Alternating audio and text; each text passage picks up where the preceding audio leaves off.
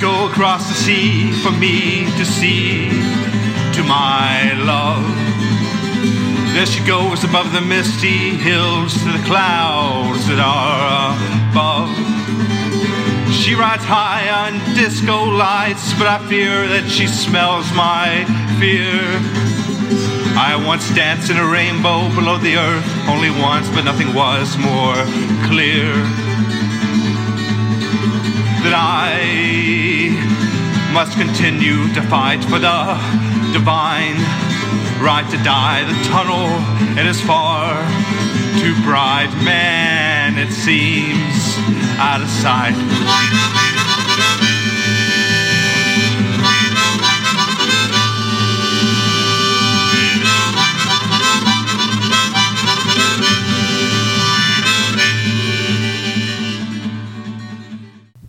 Hello, listeners. Hello, I'm Andrew. I'm Rachel. We're joined here by uh, with, by John Beecham. Uh, welcome to my humble abode. I've trapped them in my uh, basement studio. And this is Radiolab. No, it's not. What is it? Armchair Apocrypha. That's right. This is the uh, podcast where armchair experts tell possibly true stories. Yeah, and I'm an avid listener. I was telling Andrew and Rachel I haven't listened to every episode because I have more podcasts I want to listen to than I have time to listen to them. But um, I do really like them. They have good chemistry together, I think. We appreciate it. uh, John just had us over to his uh, basement studio to record an episode of Hip Squared. Do you want to talk a little bit about that? Yeah, so Hip Squared is a pop culture podcast. I record with my little brother Troy Kramer. Um, actually, Mayplex Monk records and produces the episodes, but it's uh, pop culture, and I say it's um, everything from the mainstream to the independent, weird, old, and local. So a lot of it is like. Like for Halloween last year, I did um, Dracula A.D. 1972, which is a Hammer horror film with Peter Cushing and Christopher Lee. Uh, Troy last uh, the finale for season three talked about the Witcher book series, which most people know is a video game series, but everybody that reads any of the books says they're incredible. And coming out with a Netflix show, and I did um, the Angry Video Game Nerd for the finale, who's one of my digital heroes. He's one of the like, well, if this asshole can do it, why can't I? Right. Uh, he just does like video game reviews that are just extremely profane and funny, but he also pioneered the video game review genre because he would like have gameplay with commentary over top of that and then edits back to him. And so he's also like just he developed and exploded with YouTube, so it's really cool. So that's the kind that's what Hip Squared is. Uh, episodes try to be a half an hour long, but the crossover episode with um, Andrew and Rachel Armchair Apocrypha, we're calling season zero, episode zero zero. It's kind of the bridge between seasons uh, two and three. Will be about an hour, but most of them we try to keep it to like a 35, 40. What did you uh, What did you do for Halloween? Oh, so this year for Halloween, so every Halloween I have a few traditions. Um, one, I only I try to only uh, watch horror movies in October because I just feel like they're kind of a mind fuck, and sometimes, especially if you if you watch the really hardcore ones, they can get you down. There's actually one called The Green Room that I really want to watch on Netflix.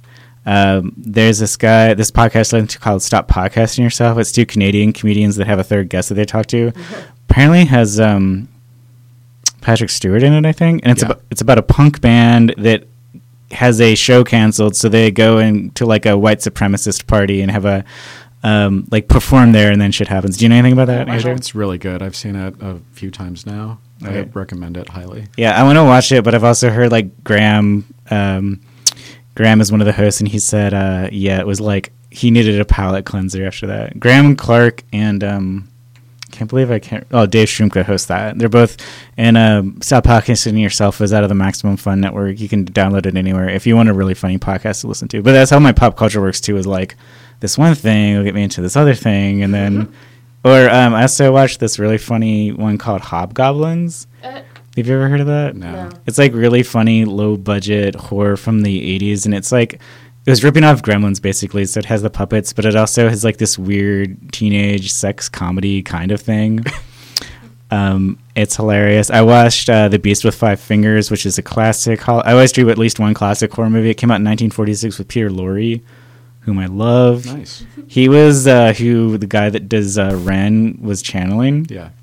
um, and he's in it. That's one is about this pianist from like late 1800 eight, late 1800s Italy who like uh the the movie is in English by the way and there's like this American con man who's like a lovable con man who falls in love with his nurse who's a young woman and then Peter Lorre is this guy in this dude's estate who's like doing all this astrological research and with all these books and basically the inciting incident is like the con man and the nurse are trying to get away to like have their own lives but um ingram who's the pianist like slowly realizes this and in this like moment of like sadness and desperation like he accidentally falls down a staircase and dies. Well he leaves everything in his will to julie the nurse. But then this family like the brother-in-law and his nephew come in and try to like find this older will and get all the inheritance to them which they think they rightly own. And then um eventually this disembodied hand starts strangling people. And the Oh. special effects for 1946 are really good. Right. it's actually um, i think the strongest inspiration for th- uh, i think it's it from the Addams family Yeah. so um, that was Oh. really good yeah was it it or was it Thing? It was- oh was cousin it was the hairy Yeah. monster and thing was the hand you're right um, so in in the Addams Family, because it had a lower budget, it always would just come out of a box. But Mhm. in the Addams Family movie from the '90s, it did like run around with digital effects, and they do a really good job in the. And it's like especially like Invisible Man level special effects. If you ever seen that classic horror movie too, like really good. And then the last couple things I did, um, so I was write a Halloween horror story. Uh, call and this year it was the Lost Journals of Nellie Bly, Clash of the Kaiju. Um, so I got really into Nellie Bly when I read her Around the World in seven in seventy and seventy two days, and there was a Penguin collection of it. Um, she's just like this incredible journalist, like feminist pioneer, and I thought, well, like, I kind of imagine like, well, what was a story that they wouldn't have let her publish? And so I was like, and I like that whole like globetrotting adventure style. So it's like, okay, like she went to Japan and talked to Japan a lot in that journal, like in the in those series of articles. And it was this cool glimpse into Japanese culture that I'm really fascinated by. So it's like, let's imagine she brought home a cursed object unknowingly. and then um, I, I like cosmic horror and like Halloween a couple years ago. Like I always read something for Halloween two this year, and I haven't finished it, but I need to. It's uh, Clive Barker's Mr. B. Gone Okay. because I never I hard Hellraiser. I've tried to watch it. I'm trying to finish it, but it's like just too much for me sometimes. Yeah. But the book is incredible. It's about this demon that gets trapped in a book, and so a lot of it's written in second person. But um, that's a really good book. But like so, but like a couple years ago, I read like a ton of Lovecraft because I'd never read any Lovecraft, so I just read as much as I could. And I liked Cosmic Horror, and I like Conan the Barbarian, and like they like Robert E. Howard, who wrote Conan. Like they share some of a universe. They correspond, and they have a lot of the same monsters. So it's like, what if this cursed object that she has was like going to somehow summon an old one? And there's all these cliches. I don't. I mean, I call them cliches, but they're basically just like conventions that Lovecraft used. Like there are themes he repeated over and over. So he pioneered them. But one of them is like whenever any bad shit goes down, it's always on Samhain or the spring equinox, which I forget what the name is, because there's always this, like going back to like old pagan and druidism. And so I thought, well, what would be a good Halloween story? Would be like something's going to happen on Samhain. So the idea was that he has to bring her back. He has to convince her to go to Japan with him, so that they can re- uh, return this like stolen cursed artifact. It's a it's um, a charm for Suijin, who's the Shinto water deity. Okay. And so he convinces her to go back to Japan with him. They meet a couple Japanese people, an ambassador named Shinzo Yamamoto, and Takeshi, who's like basically the brute bodyguard, like badass warrior.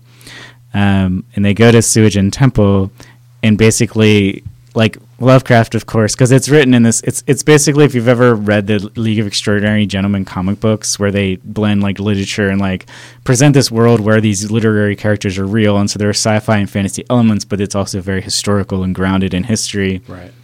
Um, so basically, the premise is that these cultists are after the charm of Suijin, and they're going to use that to summon the um, old one Bokrug, who's in a story called The Doom from Sarnath. And so what it eventually comes to is that they're, the reason it's called Clash of the Kaiju is because they both get summoned, and there's this kaiju battle in 1920s Kochi, which is a Japanese port city. And you guys will have to read the rest to see how that turns out. We uh, we shared it on our Facebook page. If you want to go scroll through there, and you can also find it on the American Fantastic website. Yeah, and there's also an audio version because I know a lot of people don't have time to sit and stare at a screen. But if you want to listen to it in your car, you can look up American Fantastic Theater on Apple Podcasts or Google Podcasts. Um, it can also be downloaded directly from AmericanFantastic.com. Um, it's not too rough around the edges. There's still an arithmetic mistake in it, so if anybody can find it, just some basic addition and, a, and subtraction. But uh, the reason I got mixed up is because I thought she went around the world in 1872, but that's because I had the whole around the world in 72 days thing stuck in my head. Um, so yeah, she would have been like eight years old then. So it's more like 1890s. But anyway. But yeah, we're gonna get back to Nellie Bly later in the episode. So enough about that. But thanks for letting me talk about my story. Um, so yeah, I'd love it if anybody reads it. Um, y- yeah, hit me. There's an American Fantastic Facebook page you can follow, or AmericanFantastic at gmail.com. But a lot of times, and I- Andrew, you know about this. Like, if you write, you feel like you're writing into the void. Sometimes you're writing more for yourself, and you're like convincing friends and family to read it. But if you ever want to make any kind of artist feel happy, tell them you read your work and you liked it, and like give them some constructive criticism. If you read it and you think it's shit, just keep that to yourself. but if you like it, like it, it's like seriously the fuel to the fire, and it's like feeds the muse and all that. You also have a, a book available at Carmichael's, right? Yeah, it's called Delusions of Grandeurs, uh, Stories and Poems. Everything on it can be read for free at AmericanFantastic.com. Um, but if you want to support me directly, you can buy that at Carmichael's Bookstore. You can order it directly from AmericanFantastic.com. Um, if you become a Patreon member for as little as a dollar a month, you get that book um, as part of your, your membership costs. And um, there is a um, nauseating online national retailer that you can buy the book from if you absolutely have to. And I will own up to my hypocrisy and admit I buy some things to 'em ev- from them every now and then when I have to. But yeah, if you have any other way, and like I said, I will ship it to you directly. Um, I can even sign it. If you know me in Louisville, I'll sign it for you. Um, so please, please, please do it that way. But if you absolutely can't, I understand. If that's just the way you re- regularly read books, I got you. But yeah, that is my book. Um, and yeah, it's it. So I'm working on a novel. It's called The Val- Valley of the Windrunners. You can read a three-chapter preview on American Fantastic. It's about um, little magical people, kind of on the scale of like Honey I Shrunk the Kids. Um, they ride on the backs of birds, and they have this telepathic bond with them, and can cast magic, like elemental magic, like Avatar: The Last Airbender Right. Um, and they they have to go through an initiation. That's the first part of the book. But the three chapter preview is the first arc of the book when they go through that initiation, and some shit goes down. And the idea is um, my word goal is forty thousand words because that's how long Harry Potter and the Sorcerer's Stone is, and um, it's also uh, like going to be the first part of a trilogy if I can, you know, if I stay alive long enough to write the other two. But it, the idea is it's not just a YA fantasy novel; it's a YA fantasy novel that'll have universal appeal. So if you're into fantasy books, if you like YA, if you like Harry Potter, like I'm not just writing it for little kids. It's dedicated to my daughter Gaia. So once she reads it when I grow up, like that'll be worth all the effort. But it's going to be one of those things where if you're into that, um, definitely check it out. So it's called Valley of the Wind Riders. There's a three chapter preview on AmericanFantastic.com. If anybody is willing, I have a friend named Joshua who's already reading first drafts and helping me edit. If you have time, if you want to do that, if you want to read some nerdy shit, um, hit me up.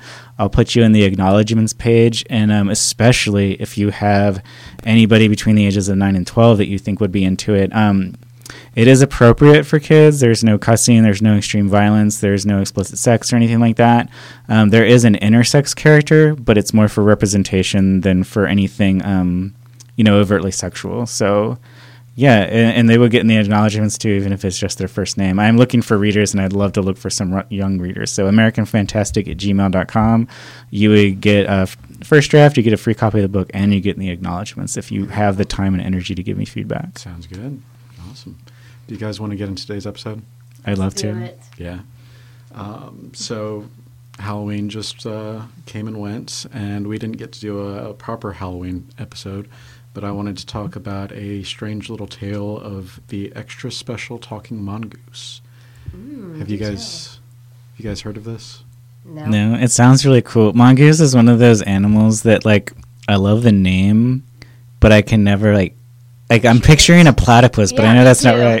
it's not quite a platypus. But it It's more like looks a. It looks kind of like a platypus. It is a, a small mammal of the same shape. um, So in 1916, on the Isle of Man, uh, there was a man named James Irving and his family, and uh, they met a small creature who they named Gef. G E F. They kind of look like ferrets or Yeah. chinchillas, but they're striped or like meerkats. Kinda, yeah. Okay. Uh, a lot of people uh, during um, British occupation of India, m- uh, mongooses eat uh, snakes, poisonous snakes, and so a lot of people would keep them um, in order to keep their houses safe from snakes. Um, so in 1931, this small mongoose named Gef appeared to the Irvings. Um, they started hearing tappings and knockings that they initially assumed was a mouse, and subsequently thought to be a small weasel uh, or maybe a stoat trapped somewhere in their farmhouse. On October 20th, James and Voirrey uh, finally got a glimpse of the creature, a yellow and brown rat like animal with a long, bushy tail. Uh, the animal lingered, continuing to make noise, but by December, these noises had become distinctly less animal, and they sounded, the Irvings would later tell the Isle of Man examiner, similar to a baby child beginning to talk. Before long, the family heard definite words issuing from the walls of their farmhouse. More curious than frightened, they tried to teach the strange new visitor nursery, nursery rhymes, which within a week he could repeat back to them. Andrew, I have a question real quick. What's up? Is this fiction or nonfiction? This is nonfiction. Oh shit. Sleep well tonight. Yeah. Soon he could speak fluently and conversationally. From that time on, the examiner reported this queer body has repeated parts of their conversations, has discussed their private lives with them, and has retailed gossip gleaned from the outside. Jeff not only spoke English, but in time also picked up other languages, including bits of French, German, Yiddish, Flemish, Spanish, and Hebrew. He enjoyed singing songs and telling jokes, could change shape, and appeared to be clairvoyant. So how like okay, give me an example of his clairvoyance. Like he's able to know things that people are thinking about but not talking. Supposedly, he could cause hallucinations. He could um, pick up on things that the family were thinking, uh, and he could intuit their moods. And did they ever see him while he was talking, or was it more like they heard this this mongoose scratching from the other side of the wall, and they'd hear voices coming from it? I believe that they say that they've seen him talking. Okay, because what so uh, like what I'm kind of because I'm really into paranormal Yeah. phenomenon, and there's this podcast called Mysterious Universe that I listen to a lot, and kind of what this reminds me of is there's this mongoose in the wall, Yeah. but then there's also this spirit in the house that can talk and do all of these things, and it's like the people projecting that onto the mongoose, which is cool either way. Um, but there's also like trickster spirits and things that could like I'm just gonna decide to get in, to take the form of a mongoose to these people and like have all these weird conversations. So it's just kind of like I don't know. My mind is like thinking of all these. And because I'm into the paranormal, into that, I'm not like thinking about like the practical, like, well, they were having hallucinations because there was this weird mushroom they were eating. No, that stuff is not how the shit happens. But um, it is really cool, like just this picturing this mongoose like sitting and like curled up and like you know they're all sipping tea from their saucers and it's just going on in Flemish about whatever he's thinking about. So the bad news that I have for you is that the person who recorded this story, who is paranormal um, paranormal researcher Christopher Josiffe, who wrote the book Gef: uh, The Strange Tale of an Extra Special Talking Mongoose, uh, he came to the conclusion that it was probably made up or possibly a hoax by the family. Boo. And not scary boo. No. So nobody outside the family ever witnessed, or it was just kind of like this old yarn they would tell people. Yeah. Yes, but this is where it gets interesting. Everybody on the island who they talked to about the mongoose, at first they disbelieved them, but they knew the family and that they knew the family was trustworthy. And the more time they spent with the family, the more they began to believe the story, even though they never saw the mongoose or any proof of him. You know, one thing I'm wondering, and I don't know if this is confirmed in any of the books, but if this mongoose is clairvoyant, it would be cool if, because there's always like gossip on these towns, like if the mongoose picked up on something that somebody was happening outside the home, and Right. then they had like initiated the conversations with him, and that would that would to me would confirm belief. Is like, well, how did you know that was going on with us? Yeah. Um, let's see. Uh, the father, James Irving, he contradicted himself in his retellings of the stories of the mongoose. Uh, at one point, he said that he never said it was a mongoose. he writes in one letter, I don't think he is an animal. I think he's a spirit in animal form, which you've talked about. In another letter, however, he directly contradicts himself and says, undoubtedly, he's a species of mongoose. Oh my god. But whether a hybrid or not, I cannot say. But whether a hybrid. Um, the mongoose got some names: the Dalby Spook, uh, the Talking Mongoose. Um, it's possible that it was taken from some kind of myth from the area, a Manx myth, a fairy tale, something like that. I know fairy culture is very strong in Europe and especially like Isle of Man, and so it wouldn't be. And I, I don't know what like era. I know in the late, so in the Victorian era, there was a huge resurgence of spiritualism in Europe and in America. Like, is this overlap with that time at all, or after that Uh, time? This was in the 19 early 1930s, so I think it would be on the wane, and that was On the also when like charlatanism started kind of spoiling it. yeah. But um, there is definitely like a, a big, huge influence in British culture about fae and fairy and like Icelandic culture and Scandinavian culture. So the idea of a talking animal spirit might not be quite as far fetched to them as like you know an American in 2019. Right. Yeah. That's pretty cool though. He also had a bit of a, um, a mean streak. Apparently, he told uh, uh, the father, Irving, uh, if you're kind to me, I will bring you good luck. If you're not kind, I will kill all of your poultry. Which I guess is something a mongoose could do. yeah, Fuck up some chickens. yeah. um, you don't know what damage or harm I will do. I might do if aroused. Uh, I could kill you all if I liked, but I won't. Um, so so weird mongoose. he's a talking, singing, joke-telling mongoose who also has a mean streak. What's the um, Monty Python and the Holy Grail? There's like there's rabbits in the cave. Oh Yeah. my god. I think I could see this mongoose like going after some chickens or some um, knights of the round table. Bring out the holy hand grenade. Yeah, exactly. Um, as I said earlier, the conclusion gradually becomes in- inescapable as you read Josiffe's book that Gef was a creation of either the daughter or the father. Um, but it's interesting because why would the whole family go along with this if that was the case? Um, is it some kind of man weasel? Is it a family pet? Is it imagination? Why would the daughter invent such a strange creature? Um, she may have been like uh, lonely, living out in this isolated area of the island, um, and she may have been intellectually curious and invented this. But then, why does the father go ar- along with it? yeah. so I have a few ideas about this. One is that she had an imaginary friend. And as, as intense as I am into paranormal phenomenon, a lot of imaginary friends are actually spirits that children can see because children and animals, it's like their filter isn't as developed. Right. So they see things and can talk to spirits, and like humans, because we're rational or adults, we try to explain like, no, they're imaginary, they're not real. But to the kids, they are real. So it might have been that she saw or experienced this talking mongoose, but then as she got older, you know, like maybe because she might have some psychic abilities or clairvoyance herself, and then like because it's really embarrassing to just say, oh yeah, I'm like having all of these ideas, like you like put it on the mongoose. Um, the other idea I have is, and this is a pattern with a lot of paranormal phenomena that people make public, is there will be some paranormal events that occur, and it doesn't sound like they were making money off of it, but they were at least like esteemed by their friends, and and so it's like it has to keep going if you want to like get any sort of like social cred from it.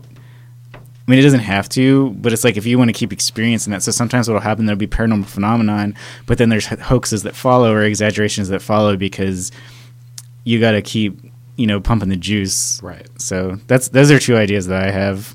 Uh, I can disprove the money one because the um, the mongoose, the reputation for the talking mongoose, uh, it caused the value of the farm to decrease by about half what the father had paid Oh, for wow, it. okay. So he was not making any money on. Yeah. in fact, was losing. Well, that would actually like confirm, like make it more likely that they weren't Yeah. doing it for monetarily. Yeah.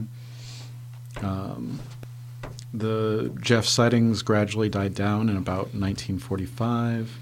Um, there were people who had asked for proof of it.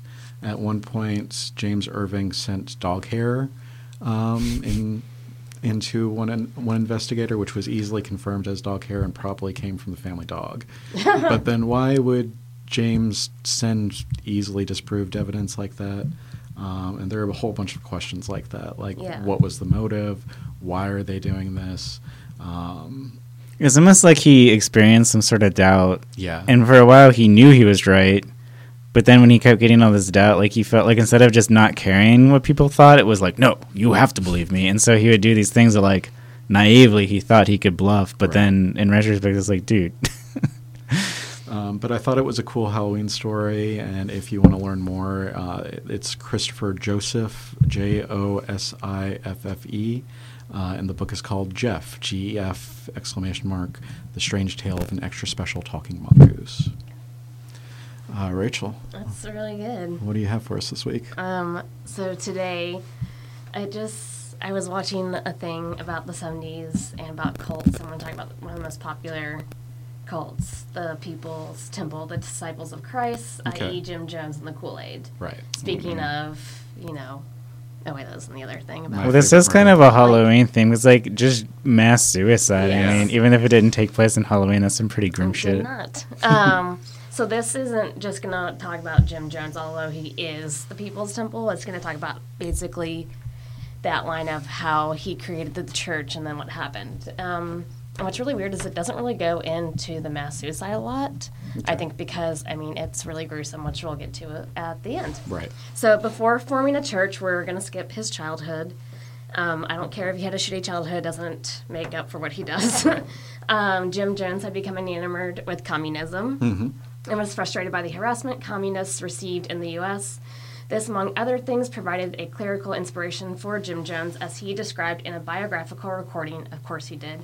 I decided, how can I demonstrate my Marxism? The thought was infiltrate the church, so I consciously made a decision to look into that prospect. That's really sad because it's like that's a totally kick-ass thing to do if you hadn't convinced a bunch of people to kill themselves. Yep. and it's all and all this is also bullshit too. It's he thinks he I don't know. We'll get into it in a little bit. But so in 1952, um, he became a pastor of Somerset Southside Methodist Church. And you know where he was? Where? In great old Indianapolis, Indiana. That's where all the crazies come from. What? So this is like Indeed. 60s, 70s era now? Uh, or- 52, early 52. 50s. Okay. So he's really young then. Mm-hmm. Okay. but left the church because it barred him from integrating African Americans into his congregation. That's one thing he had going for him was integration. Um, so in 1954, Jim Jones began his own church in a rented space in Indianapolis, at first naming it the Commu- Community Un- Unity Church.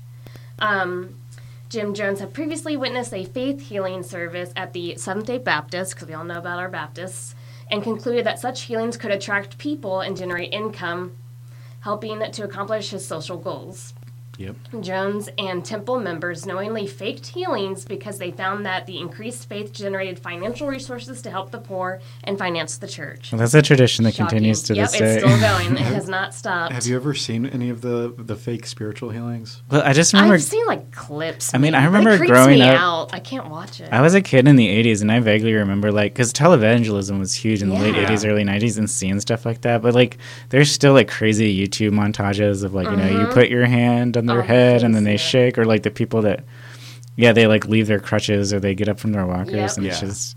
it's just like I can't. Like it almost. It makes me cringe almost. well, it gives people false hope, too, which is Yeah. really sad. it really is. And then they're also the same ones donating money, so it's economically exploited, too. Mm-hmm. Yep.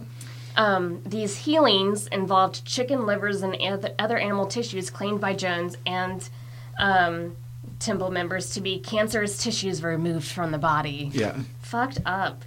Ooh. At some points, it, it's kind of Oh like no, an- he's speaking to us. oh yeah, our hat. So I have an American Fantastic hat as a lampshade in our studio, and it finally um, the bill fell from the string I have holding it up.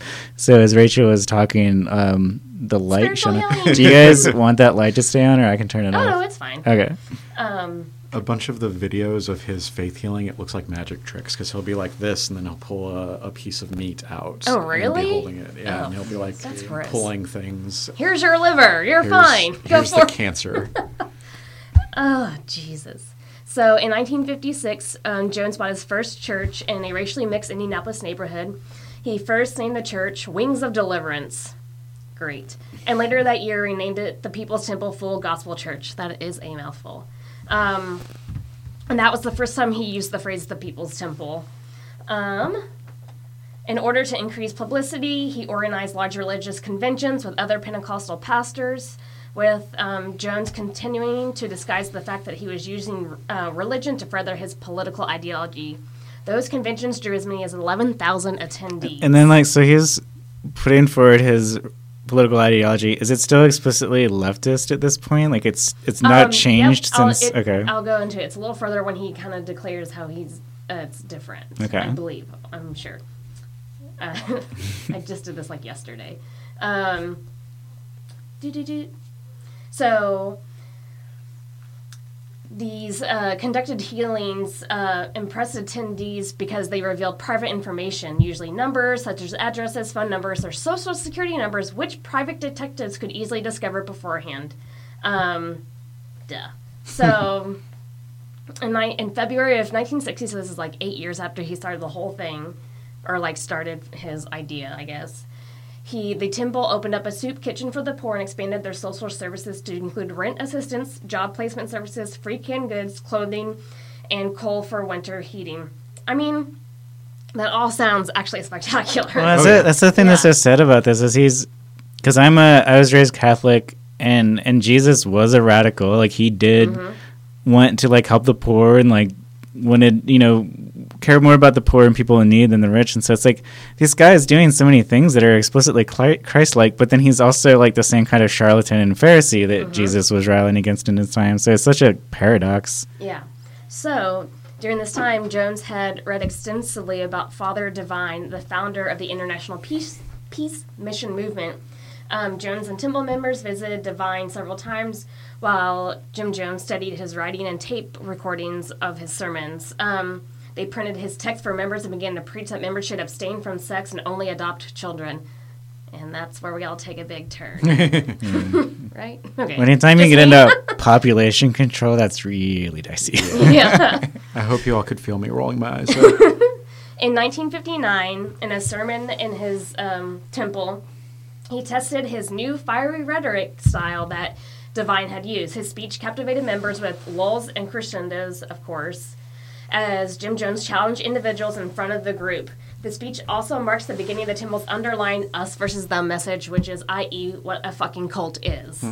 Um, Jones carefully wove in that the temple's home for senior citizens citizens was established on the basis from each according to his ability to each according to his need, quoting Karl Marx's critique of the Gotha program.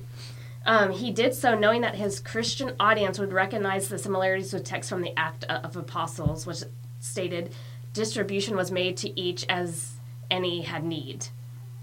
Um, he would repeatedly cite that passage to show that Jesus was a communist, while at the same time attacking much of the text of the Bible.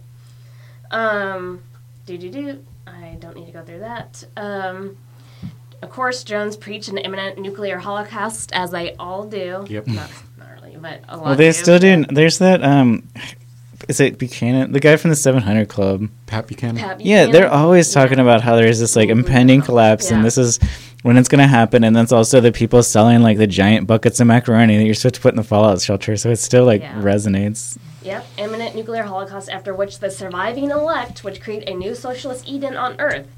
In 1965, he predicted this would occur on July 15th, 1967. Accordingly, Jones preached that the temple must must move to Redwood Valley, California. So in July, he led approximately 140 members, half of whom were black, to Redwood Valley and officially opened his church there. Um. It said the addition of Deputy District Attorney Timothy Stoen greatly increased the temple's credibility in the area, area quickly increasing even more members. Um, and then basically it just talks about how they use Greyhound buses to go out to other cities in California and basically recruit people. Mm-hmm. And they did that. Um, it even said he told members that the temple would not bother scheduling a trip unless it could net $100,000. It's neat though that he's doing that in a way because okay, so like late '60s California, this is like a lot of Black Panthers and doing the uh-huh. same kind of thing, like uh-huh. giving coal to people, food to people, like so it's almost like he's there's so much overlap. Mm-hmm. And he goes to this like very racially diverse state, and it just seems like it's so weird because it's like it's so good on one hand, but then it's also so like nefarious uh, on the other. Like I don't know, it, it's just I I did not realize that this man was so many like such a paradox. Yeah. Yeah. Because I always thought of him as this like super villain that just convinced Oh, a bunch he of people. He is a super villain, but I don't go into like that because I'm just kind of talking about the religion Mm-hmm. as a whole. Because he would take like a two-parter for me. yeah. Um, but we can talk about what we know about him. um, so, despite exaggerated claims by the temple of 20,000 or more members, one source claims its greatest actual regis- registered membership was around 3,000, which is still nothing to like not brag about, I think. However, 5,000 individual members membership card photos were located in the temple records after its dissolution. Okay. Spoiler alert. Um, regardless of its official membership, the temple regularly drew 3,000 people to its San Francisco services alone when they were holding services there. Um, of particular interest to politicians was the temple's ability to produce 2,000 people for work or attendance in San Francisco on only six hours' notice. Um, oh, yeah. the temple aroused police suspicion after Jones praised the radical Bay Area group, the Sim- Symbionese Liberation Army. oh wait, is that the um? That's the army that took Patty Hearst. Okay, yeah, that's right. Okay. And that's how we got the Stockholm syndrome thing. When I saw that, I like chuckled to myself a bit, like they're all connected. and its leaders attended, and its leaders attended San Francisco temple meetings. Um, I just remember on an episode of Drunk History when they're talking about the Patty Hearst, and the lady says the SLA, the Symbionese Liberation Army. She's like, that's not even a word, so they're not even smart. Yeah, there's no Symbia that I know. Maybe that's where like Mus- uh, Simba settled after the events of the Lion King. Don't know. yeah, that's what I always think of. Um, so after tensions rose between the temple and the Nation of Islam in San Francisco, the group held a large spiritual jubilee in the LA Convention Center, attended by thousands, including prominent political uh, prominent political figures, to heal the rift. Um, so basically, we'll cut to 1974. The People's Temple signed a lease to rent land in Guyana. The community created on this property was called the People's Temple's Agricultural Project, Right. Or informally, Jonestown. Because, of course, Jim Jones at this time now considered himself a Christ like figure and not just a preacher. Um, it had as few as 50 residents as in early 1977, so not that many people were there at the beginning, but I mean, it's a whole other country. Um, Jim Jones saw Jonestown as both a socialist paradise and a sanctuary from media scrutiny that had started with um, these articles that a former tem- temple member had said that the um, basically the article said that the temple moved to Jonestown because in 74 what we saw in the United States was creeping fascism, I guess. Um, Well, that was Nixon too, so that was like Mm-hmm. creeping and gaining speed. yeah. Yeah. So it said on another thing it said the temple concluded that Guyana was a place that a place in a black country where our black members could live in peace. It was a socialist government and it was the only English speaking country in South America. Um, after Jones left for Guyana, he encouraged temple members obviously to follow him there. The population grew to over 900 people by late 1978. So in just like a year or where was it? In less than a year, it went from 50 people to 900 people. Oops. That's Um, quite the that population is quite the jump. yeah. Those who moved there were promised a tropical paradise free from the supposed wickedness of the outside world. so I'm looking at because I, for whatever reason, I might I, I pride myself on knowing a lot about geography, not being one of those ignorant Americans. The whole time you're saying Guyana, I'm pre- I'm picturing this like African republic no, somewhere. it's just south. yeah, it's just south. it's east of Venezuela and left of a Suriname. Yeah, Suriname. Yeah. That's how I pronounce Suriname, it. okay. Suriname. Okay. Has a dense rainforest, calypso music. It actually sounds really cool. It I, does. I feel ashamed that I didn't know that it was in South America. Um, so on November 17th, 1978, so all these things were happening, and this congressman kept hearing things about it because some people were able to come back, or like some former members stayed in California, but they had family members go there and they like are cut off and they kind of knew how it was. So this actual congressman who gave a shit about people, Leo Ryan, from the San Francisco area investigated claims of abuse with the temples, which this is why we're not getting to Jim Jones because he literally abused people, and so did people in his like hierarchy did Yep. abused and did everything you could possibly do, brainwashed, obviously. There's these so many echoes of Scientology too. Mm-hmm. Like I keep thinking this is like the blueprint, not like It is. exactly the blueprint, but It's the kind first run of Scientology. Yeah. It's the prototype. Yeah. Mm-hmm. Abuse within the People's Temple visited Jonestown. During Ryan's visit, a number of temple members expressed a desire to leave with him. They like handed notes saying, "Can we come back with you?" Um, and on November 18th, and there's some like video recordings of it. Yeah. it's creepy. They accompanied Ryan to the local airstrip at Port Kaituma.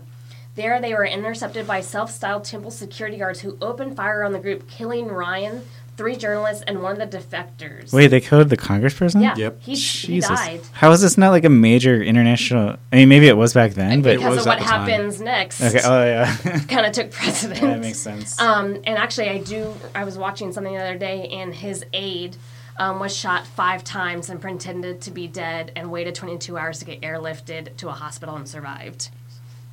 Gives me goosebumps, and not a good way.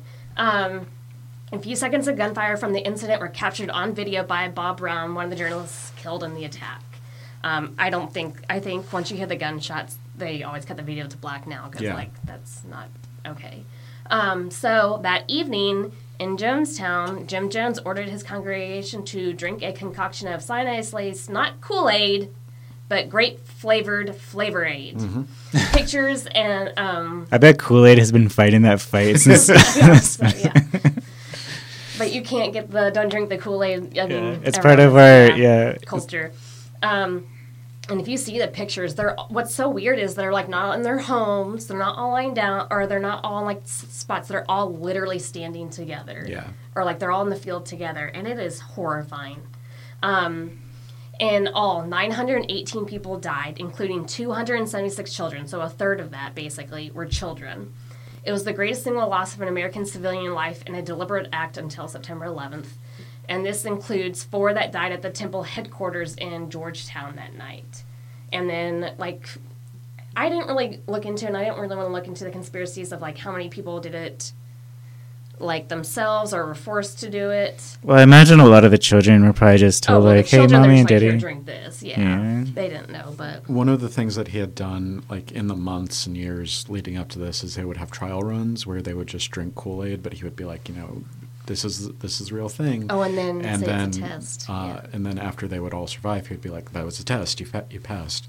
And so they probably just got into the the muscle memory Habit, habit yeah. of doing. It. It's like the fire drill where Uh, they tell yeah. you at the end of the fire drill we all die to go to heaven, but like that time they actually all did die. Yeah.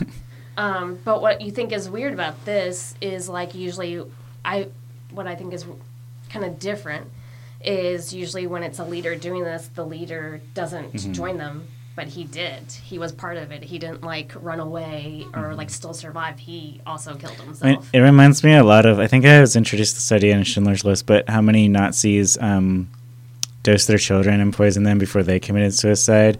And I think there was also scenes in that where like Nazis were about to take over hospitals, and they knew everybody was going to get liquidated anyway. So a lot of the patients that they knew already knew were going to die were euthanized by poison before, and it's just like that idea of yeah. Like giving people poison unwittingly because you think you know it's better for them. And I'm sure that if they were going to be taken to Buchenwald, yeah, it probably was better to just die in their hospital bed. But like these kids and like these people, it's just like I can't imagine. right. Yeah. Um, not too much goes after this. All I know is like obviously the entire all their temples were headquarters were under siege by the FBI and the CIA. Um, some people wanted to know about like certain higher ups, I think, but even the Freedom of Information Act redacts so much stuff that you can't really get much information on these people. Um, and then the mass suicide of the People's Temple, I think this is kind of an interesting note to end on, has helped embed in the public mind that the idea that all new religious movements are destructive. Um, but Brian R. Wilson argues against that view by pointing out that only five such events have occurred with similar religious groups where you like all kill yourselves, and that's the Branch David, Davidic, Davidians. Davidians, Solar Temple, Om Shrinko, Shriniko, and then Heaven's Gate. um, Shinrikyo. Yeah, Shinrikyo.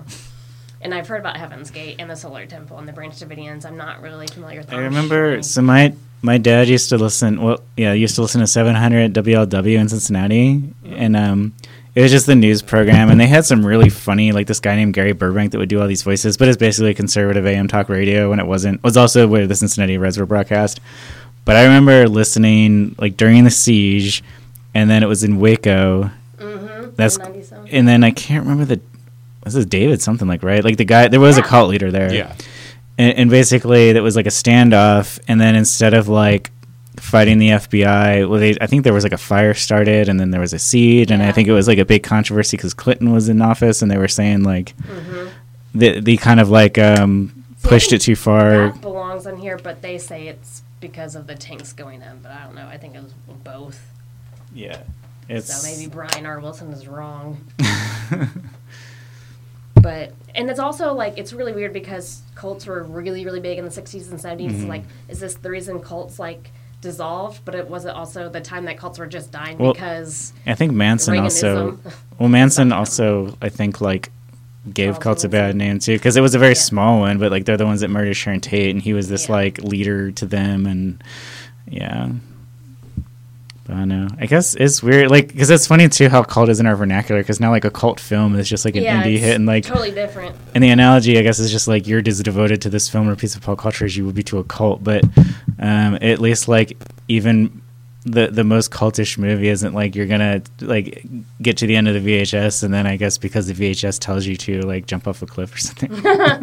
Then you do it. yeah, exactly. But there's a little snippet about the People's Temple.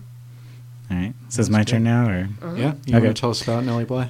Yeah, so um, I went to the Southwest Regional Library with my daughter. They have a makers lab there, and um, I'm really nerdy. And starting, we started a D and D campaign, and there's this um, place where you can design 3D um, models to print out, and like the the easiest, the cheapest way to do it is you download them and try to print them yourselves, or the company will um, do it for you.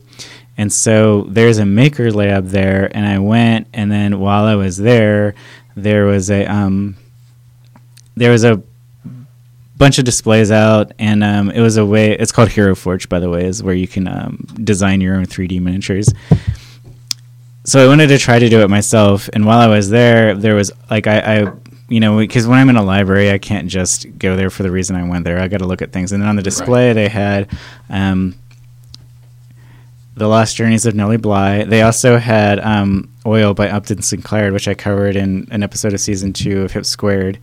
But after I got done reading Oil, I started reading um, Around the World in 72 Days, which is a collection of Nellie Bly's writings. Um, it's an anthology. The one I got specifically is the one by um, Penguin, and it's got a black some text black text on the bottom, and there's an oval portrait of an illustration of Nellie Bly when she went around the world. Um, so that's what she's best known for. And uh, the reason she went around the world in 18 in 72 days, it was it was kind of like stunt journalism of the time. So this is like during the the paper wars between um, Hearst and Pulitzer, and you'd always try to see who could outdo each other. And um, and because she was a pioneering feminist, it was neat that a woman was doing it. Because Phineas Flagg, who's the fictional version in Jules Verne novels, Course of Man, um, so that's how she's a lot well known today, but she was also an incredible journalist. And I'm going to kind of go through uh, her life story. And because that was her profession and her career, the work that she did is interwoven in that. Um, So the the book that I would recommend, Around the World in 72 Days, get the Penguin collection because it's an anthology of her work and it does her early writing. It has a whole lot from Around the World in, uh, in 72 Days, but also has her later periods too. So you get like um, there are collections that are ex- exclusively Around the World in 72 Days, which is confusing because all the titles like blur together. But that Penguin edition specifically, um, you'll get a more well-rounded view of her as a writer and a person. So Nellie Bly was actually born Emily Jane Cochran May 5th, 1864. So in the waning days of the Civil War, she lived until January 27th, 1922, and she was 57 years old when she died. Um, and of course, people died younger sometimes in those days, but I mean, she still had more years in her. There was plenty of elderly people there. So, um, yeah, the idea that she died in late middle ages still kind of raises some eyebrows for me, especially since she was a woman of means. Um, so the way her career as a journalist started is she wrote a letter to the editor um, in response to the article "What Girls Are Good For." And so yeah, Rachel just got. What, what can you imagine in the late 1800s that article would have been about, Rachel? marriage. Yeah, it was basically saying that women were good for having babies and staying at home. And this was published in the Pittsburgh Gazette. And um, and then Emily's letter asserted what are now bedrock principles of feminism, namely that women should be able to do the same work as men for the same pay, and that there are many things that women can do better than men if given the chance. Um, which is an incredibly. I mean, this was still after um, Declaration of the Rights of Rights of Women by Mary Wollstonecraft, and you know, uh, her daughter Mary Shelley had written Frankenstein. So it was like there were like other pioneering feminist intellectuals, but it was just kind of like it still wasn't accepted at the time. It was still these like radical ideas, and the fact that you know some women would take the time to bother to write a letter to the editor because it was like you know most people would just roll their eyes at that or if they didn't disagree with those ideas. But you know this was before you had a comment section on Facebook. Like this was something that yeah. So um, let's see. Okay, so what happened after she wrote that letter? It was published, and um, in this original letter, her pseudonym was Lonely Orphan Girl, and George Madden, who was the editor of the Pittsburgh Gazette, ran an ad seeking who the letter writer was, and he offered her a chance to write an article under the same Little Orphan Girl pseudonym. Uh, and by the way, that letter is in the collection that I was mentioning, and so is this article. It's called The Girl Puzzle, and it was about divorce law reform. So it was a lot harder of course, for couples to get divorced um, in those days, and, and when a divorce was achieved, usually um, property rights to women, it was very hard. So, you know, women could be impoverished as a result of divorce, which of course kept a lot of people in abusive relationships. And um, the girl puzzle was her putting forward ideas of how to make divorce work better. Girl's Guide to Divorce. Exactly, and, and like so, yeah, like the late 1800s version of that. Um, so that's that's also neat because that's another thing that like we don't really think of divorce in the phenomenon of family law as a feminist issue, but it was because you know there's a lot of religions that today still very much prohibit divorce. I was raised Catholic; it's hard. Like you have to get your uh, marriage annulled to get remarried in the Catholic Church, and it's just like all this pressure to stay married, and this idea that well, like if this is going to happen anyway, let's figure out the best way to do it. The idea that Nellie Bly was like really thinking about this especially just after being hired for a good letter to the editor. I mean, this girl had ideas. This woman had ideas. Um, so that was when she was still using the Little Orphan Girls uh, pseudonym. Her next pseudonym, um, I, I believe, was given to her when she began writing for the New York World, and that is the pseudonym Nellie Bly, uh, how we know her today. And Nellie is spelled N E L L I E um, which is actually taken from a Stephen Foster song uh, called Nellie Bly with a Y. So this is this is when we get to some of the naked racism of the late 1800s. Um, I think Stephen Foster, he's the guy that did like Maple Leaf, like Camptown songs, and I don't know. He was a very famous, like basically our equivalent to a popular musician. So I just want to provide some context um, to who Stephen Foster was, because this is not just somebody that w- you would like have not have heard of if you lived in the time. Um, but yeah, it looks like okay. Uh, I guess it's just old timey songs. I don't have a better example than that. Okay. Nellie was a lady. Is oh he did do Camptown Races. Camptown Races, sing that song. Doo da doo da. So yeah, so that's Stephen Foster, and he wrote this um, song called about Nellie Bly, not our Nellie Bly, but a different Nellie Bly. Um, and it seems to be a love song written to a mammy kind of character um, with phonetic black vernacular, like you can imagine in um, like Mark Twain's Huckleberry Finn. But it was written from the perspective of a white dude, of course, which is incredibly problematic. Um, early example of uh, white cultural appropriation of African American stereotypes, ones that are ultimately destructive. So it's just strange that I think of Nellie Bly as this like incredible feminist pioneer, but then like the name of Nellie Bly itself has this really dark history, and it's kind of just like the culture that she was steeped in at the time. It wasn't her fault. She, that she didn't choose that name. so um, this is actually one of the most remarkable works, the Asylum expose that she did. So it was called 10 Days in a Madhouse. Um, speaking of Drunk History, Rachel, in season two, episode two, that's about Nellie Bly. And there's at least a segment about Nellie Bly, and they go into the, the asylum. So basically, what she did this is incredible investigative journalism. Has got a tinge of gonzo into it too, because basically what she did, so there were like boarding houses for women back in these days, and she got in one of those boarding houses and just started acting crazy, and like she didn't know how to. She's just like, well, I'm gonna start acting, and like so people thought she was sad and melancholy, and so like they got to the point where it was just like one woman in here with them at the time, but she kept pushing the issue and pushing the issue. So eventually they took her to Blackwell Island, which is where they had the asylum in New York. And there's even like this part where she's in front of a judge with a policeman. And what her fear is, is they're not going to think she's crazy enough. So she's actually like really hoping for being thought of as so crazy that they'll put her in there. And it's funny reading the book because you think of like, every time they think she's a little bit more insane and she can pick up on that, she's like, yes. and every time that she's worried, she gets like really nervous that they're not going to think that. Um, but in that in that work is where she basically wrote from the inside out what it was like to be in an insane asylum in the late 1800s.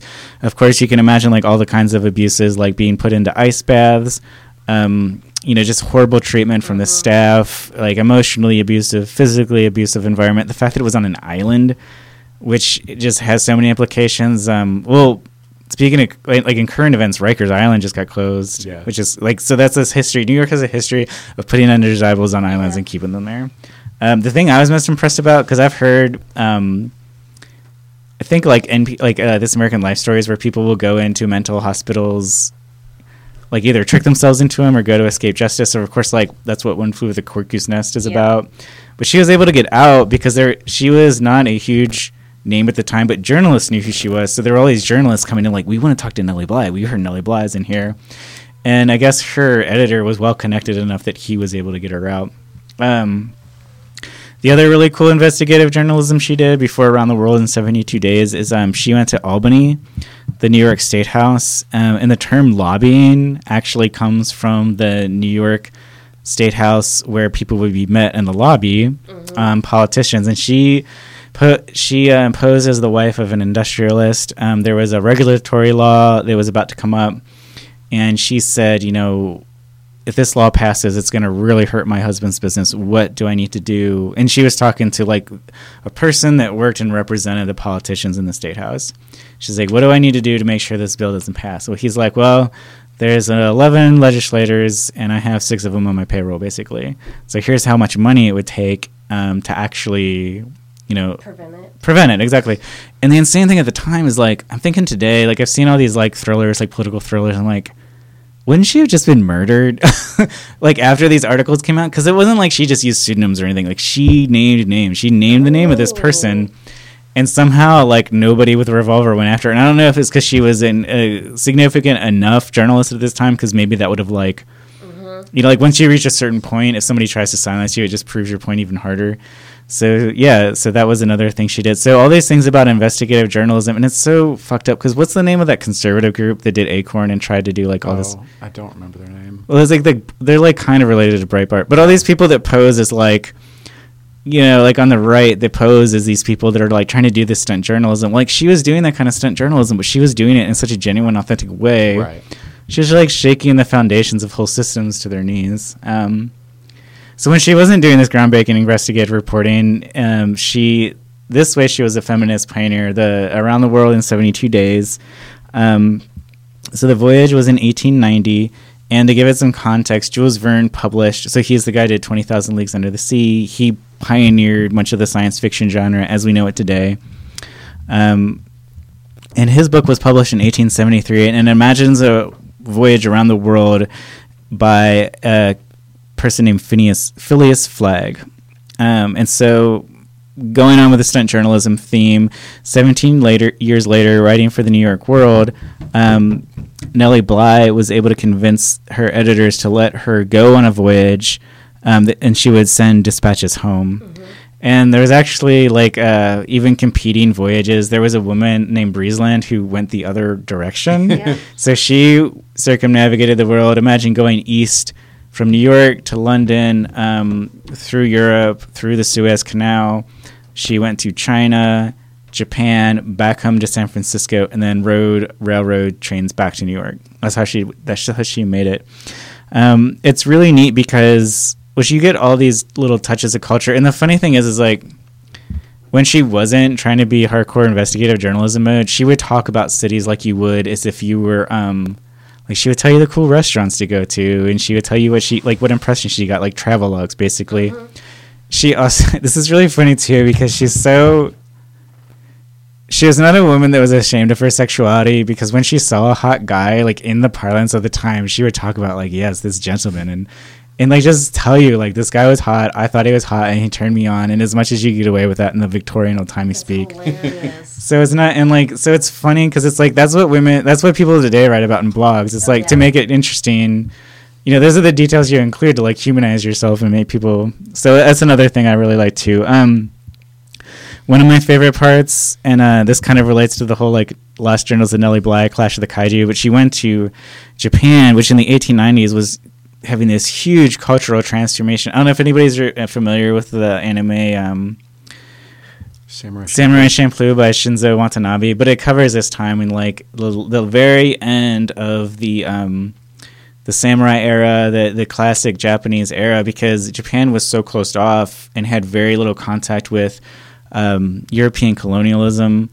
They did deal with the Dutch a little, and so it was slowly creeping into their society. But this was like in the in the area where there's still geisha, there was still elements of ancient Japanese culture, but it was right before um, like the Sino-Japanese War, where Japan de- defeated Russia in a land war in the early 1900s.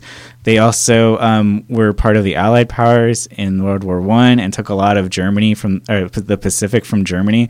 So this is like right before all this. It's right before, like in the midst of this huge cultural transformation. And um, my wife Kelly, you can hear her on some episodes of Hip Squared and the American Fantastic Radio R2. But she studied Japanese in college, Japanese and Chinese, and she won a scholarship the only one that you that anybody from U of L caught. And then she studied at this place called Kansai Gaidai, which is near Osaka. So I was able to go because I was also a heart heartsick college kid. Went to Japan for nine days and spent time with her and got to see like the Daibutsu Den, which is the largest wooden uh, temple in the world. Um, I got to go to Tokyo. I got to go to Kyoto, and it's like it's insane because when you're in Japan, there's all these skyscrapers, all these packed buildings, but then there's also all these ancient temples everywhere. Um, and just like imagining going to that before or in the midst of all this huge transformation, I, it kind of blew me away. That was my favorite part of that.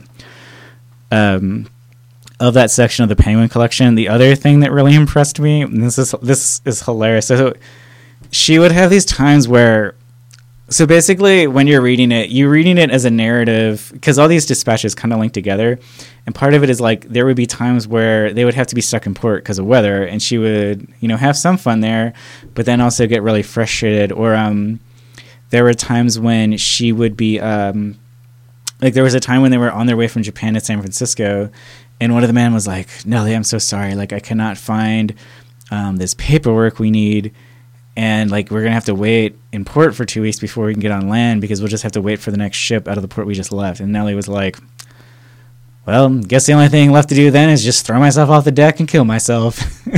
and so like, and she would always have these great relationships with the people on these ship who were like overwhelmingly men, and um, like it, and it was just great because she like it was cool to see her interact with these like working class people and all these but like she had good relationships with them but she would also give them shit sometimes and so that motivated him to like go into this room and search and he finally found these papers and so there's all these places where like if this thing didn't happen just right like she Yeah. wouldn't have been around to go around the world in uh, 72 days the other incredible thing is so she had this oh i forgot to mention backtracking a little she actually did get to meet jules verne in paris and i have i think it was like a lunch or dinner with him and his wife which was really cool because um, he was like really impressed with her and he was very encouraging to her and of course like that's what inspired it in the first place so that's a really cool section uh, she gets into san francisco and that's kind of like the whole time people are um, she's getting all these yeah she's getting all these dispatches but then there's a lottery aspect because people are choosing dates and basically betting on the dates and the new york world had this contest to see who could Hilarious. That's awesome. and it was like yeah it was like this crazy cultural phenomenon of the time which is also what like blows me away about why she isn't more well known now like Uh-huh. This woman was basically like the closest you can get is being like a real life superhero. And like i love susan b. Anthony and sojourner truth and all these pioneering women mary shelley but it's like why is she not on the rushmore you know? Uh, because like this woman's life story like she could be this well this could be like an hbo miniseries or you know like there's mm-hmm. there's been movies about her. Christina ricci got to play her but it's like i don't know why she's not just a household name where like yeah. I mean, people in the know know about her. I know there's like Claff Blue Bruise, a little get named after her. There's an episode of Drunk History. It's like this woman should be like a fucking role model to every single little girl growing up today. You know, Yeah. in my opinion. If it makes you feel any better, when I told uh, our trivia team about who you had done, they were all like, "Oh, I know Nellie Bly." So Okay, cool. She is a little bit. So like that. smart people or like people into all this kind of shit know her, but it's like Yeah. one of the things like if you weren't this kind of nerd, you probably wouldn't know. So maybe I'm just make um, super cynical, but that's Mm-hmm. cool. I think I think she is kind of gradually getting more and more well known, Right. which is good, good. She's definitely on the up and up. So um, to finish this voyage out, so there was all these insane things that happened. So she had to take a railroad from San Francisco to New York, which in the 1890s was still a pretty remarkable journey to make the the craziest thing happened. So there was a railroad bridge she was going to, and they were working on the railroad bridge at the time. But whoever, whatever train she was on, wasn't notified at first. So, so the railroad bridge was still standing, but there was some like it was like they took all took all of this kind of nut or bolt out. So like it was like while they were working on it, and the structure was still there, but nobody was supposed to ride in this train. And it's very likely that there could have been a bridge collapse, and like she could have. That's how she could have died. Whoa. So nobody was ever supposed to go on this bridge, but somehow she made it across, and they didn't know until after the fact that this happened. That's cool. So it's like that's why I mean, it's insane. It was like this journey was predestined because it's like all these things had to happen just right for it to work. for it to work. Yeah. So she finally did um, get back to New York. And like, there's another really beautiful thing about that too, because as much as she was happy that she accomplished this, she basically said like, yeah, like the thing that's making me happiest right now is I'm like among my friends again and my family and like back home. Um, so I do want to wrap wrap up like her little like post around the world in 72 days career. Um, one of the great quotes from hers um, that I think like we could all hold dear is. I always have a comfortable feeling that nothing is impossible if one applies a certain amount of energy in the right direction. When I want things done, which is always at the last moment, and I am met with such an answer, it's too late. I hardly think it can be done. I simply say nonsense. If you want to do it, you can do it. The question is, do you want to do it? And that's kind of like her badass attitude. And like in my Nellie Bly Clash of the Kaiju, like that's how I try to get her to talk. Like just these really blunt, like, no, you don't fucking know what you're talking about kind of ways, but in that like Victorian, like polite Yeah. way, but when you're like your words have this like barbed tongue about them, you know. um, so she did have a non-journalist career. So sh at the age of 31, she met she married a man named Robert Seaman. He uh, led the Ironclad Manufacturing Company. She was 31 and he was 73, so more than twice her age. Um, yeah, can call her a gold digger, call her, you know, because of the uh, oppression of women. I'm sure, like, to get a lot of money, you had to do that kind of thing sometimes. Our first lady probably has a lot she could say about that. but, um, so after he died, she took over the company, and she must not have been that great of a businesswoman, or maybe just economic circumstances. She had to go to Europe to do some business um, after after this to kind of like I don't know, I guess sift through the rubble and help, you know, get as much money as she could to like you know keep leaving, living as a woman of means. So she was over there in 1914 when World War One broke out. Um, she covered the siege of Przemysl in Austria. If you are trying to Google that, it's P R Z E M S Y L. Um, it was one of the first battles of World War One. It was a bombardment by the Russians on the Eastern Front. Um, this was uh, the Austria was a central power. Russia was part of the Allies. Um, this was three years before America even entered the war, and so they were considered neutral. So she wasn't considered um, a turncoat or anything for being there or covering it. Um, there's some incredible stories, and they are in that Penguin collection about, you know, she did go into the trenches once and experience what that was like.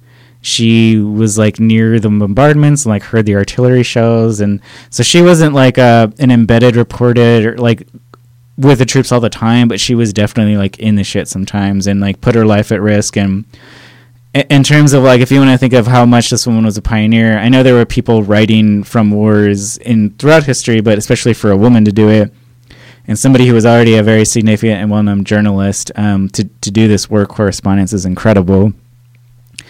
Um, so the, the significant things. So after that, it was kind of like the wind down of her journalist career. She probably would have kept writing throughout the rest of her life. There was an advice column called Ask Nellie, where she would um, give advice to people who wrote into the New York World. Um, and then this is incredible thing. So she wrote, she helped, because this is the point where people knew of her as this like almost like this demigod woman, and people would write to her who were like in cases where like they had kids that they couldn't care for anymore, and she would help them get adopted, but. Oh. And she was it was raw enough where there were times where like where she couldn't help the people and she still wrote about it. But then there's also the fairy tale times where like she can get them into a good family, and it's neat because like the way it's written, it's like yeah, it's like listening to an episode of This American Life because she basically tracks what the whole process is like, and doesn't just say like, well, here's the consequence. It's like Yeah. you know you get to it when you get to the end. Um, so in 1922, she died of pneumonia at St. Mark's Hospital in New York City, and she is uh, buried at Woodlawn Cemetery in the Bronx. So I know, yeah, like so pneumonia. This is in the days before penicillin, so she didn't have antibiotics. But just the fact that like, I know. I kind of wonder like, so she died in 1922. So she had lived into her late 70s, mid 80s, she would have witnessed World War II, which I would have loved to get her opinion on. Like, I know she couldn't be a war correspondent, but just to know what she thought of that and like the rise of fashion. And uh, anyway, um, so she did lead an incredible life and is, is like insanely impressive to me. And I'm so glad I read that I read that book. And then she inspired me to write uh, Nellie Bly, Yeah. Journals of Nellie Bly, Clash of the Kaiju, because I was like, basically this is like Nellie Bly and H.P. Lovecraft fanfic blended with kaiju and cosmic horror. So it's like, yeah, like I did not know this woman too much of her before like Midsummer, and now she's like, uh, I don't know, one of my big heroes. Oh, also she was really hot, and if you do a Google image search, she was gorgeous, young lady. Um, she did have to like dress in the Victorian era style at the time, so you can imagine what that was like. But she, yeah, and she like never, I don't think overtly like ever. I'm trying to say this in like a delicate way. She never basically made her sexuality, or her attractiveness, kind of like the selling point. But if you just look at her, I'm like, God, I have a huge crush on her because she was just beautiful. Um, and uh, you know, anyway, I'm sure that might have helped her charm people and like convince people to like fun trips around the world, things like yeah. that, or marry a 73 year old Oh, like man. millionaire when she was 31. But anyway, so yeah, give it up for Nellie Bly. Yes. to Nellie. Thank you for that. That was awesome. You're welcome. Thanks for was- yeah. That was take two since the last one died. Yeah, so we tried to do this after my shift ended one night when you were got home super late and it was just a me and Andrew episode and it got lost in the ether. And I was mm-hmm. really like I knew it wasn't really Andrew's fault, but I was pissed about it because I was like, that was such a fucking good episode. Like but then I was like, well, maybe this is the universe just forcing us to do this episode when Rachel's around. so I'm glad that we were able to do this now. Me too. Uh, do you want to tell uh, the listeners American Fantastic and all of your podcasts one more time? Sure. time? So, AmericanFantastic.com is a digital arts collective. I founded in 2009. I started it in Seattle with my friend Dorji. He's an artist there. He helped me do a lot of the um, graphic design for the original incarnation of uh, American Fantastic. Uh, I have lived in Louisville since 2011, and, and basically what the ethos is is that artists work better in collaboration and promoting each other than in competition.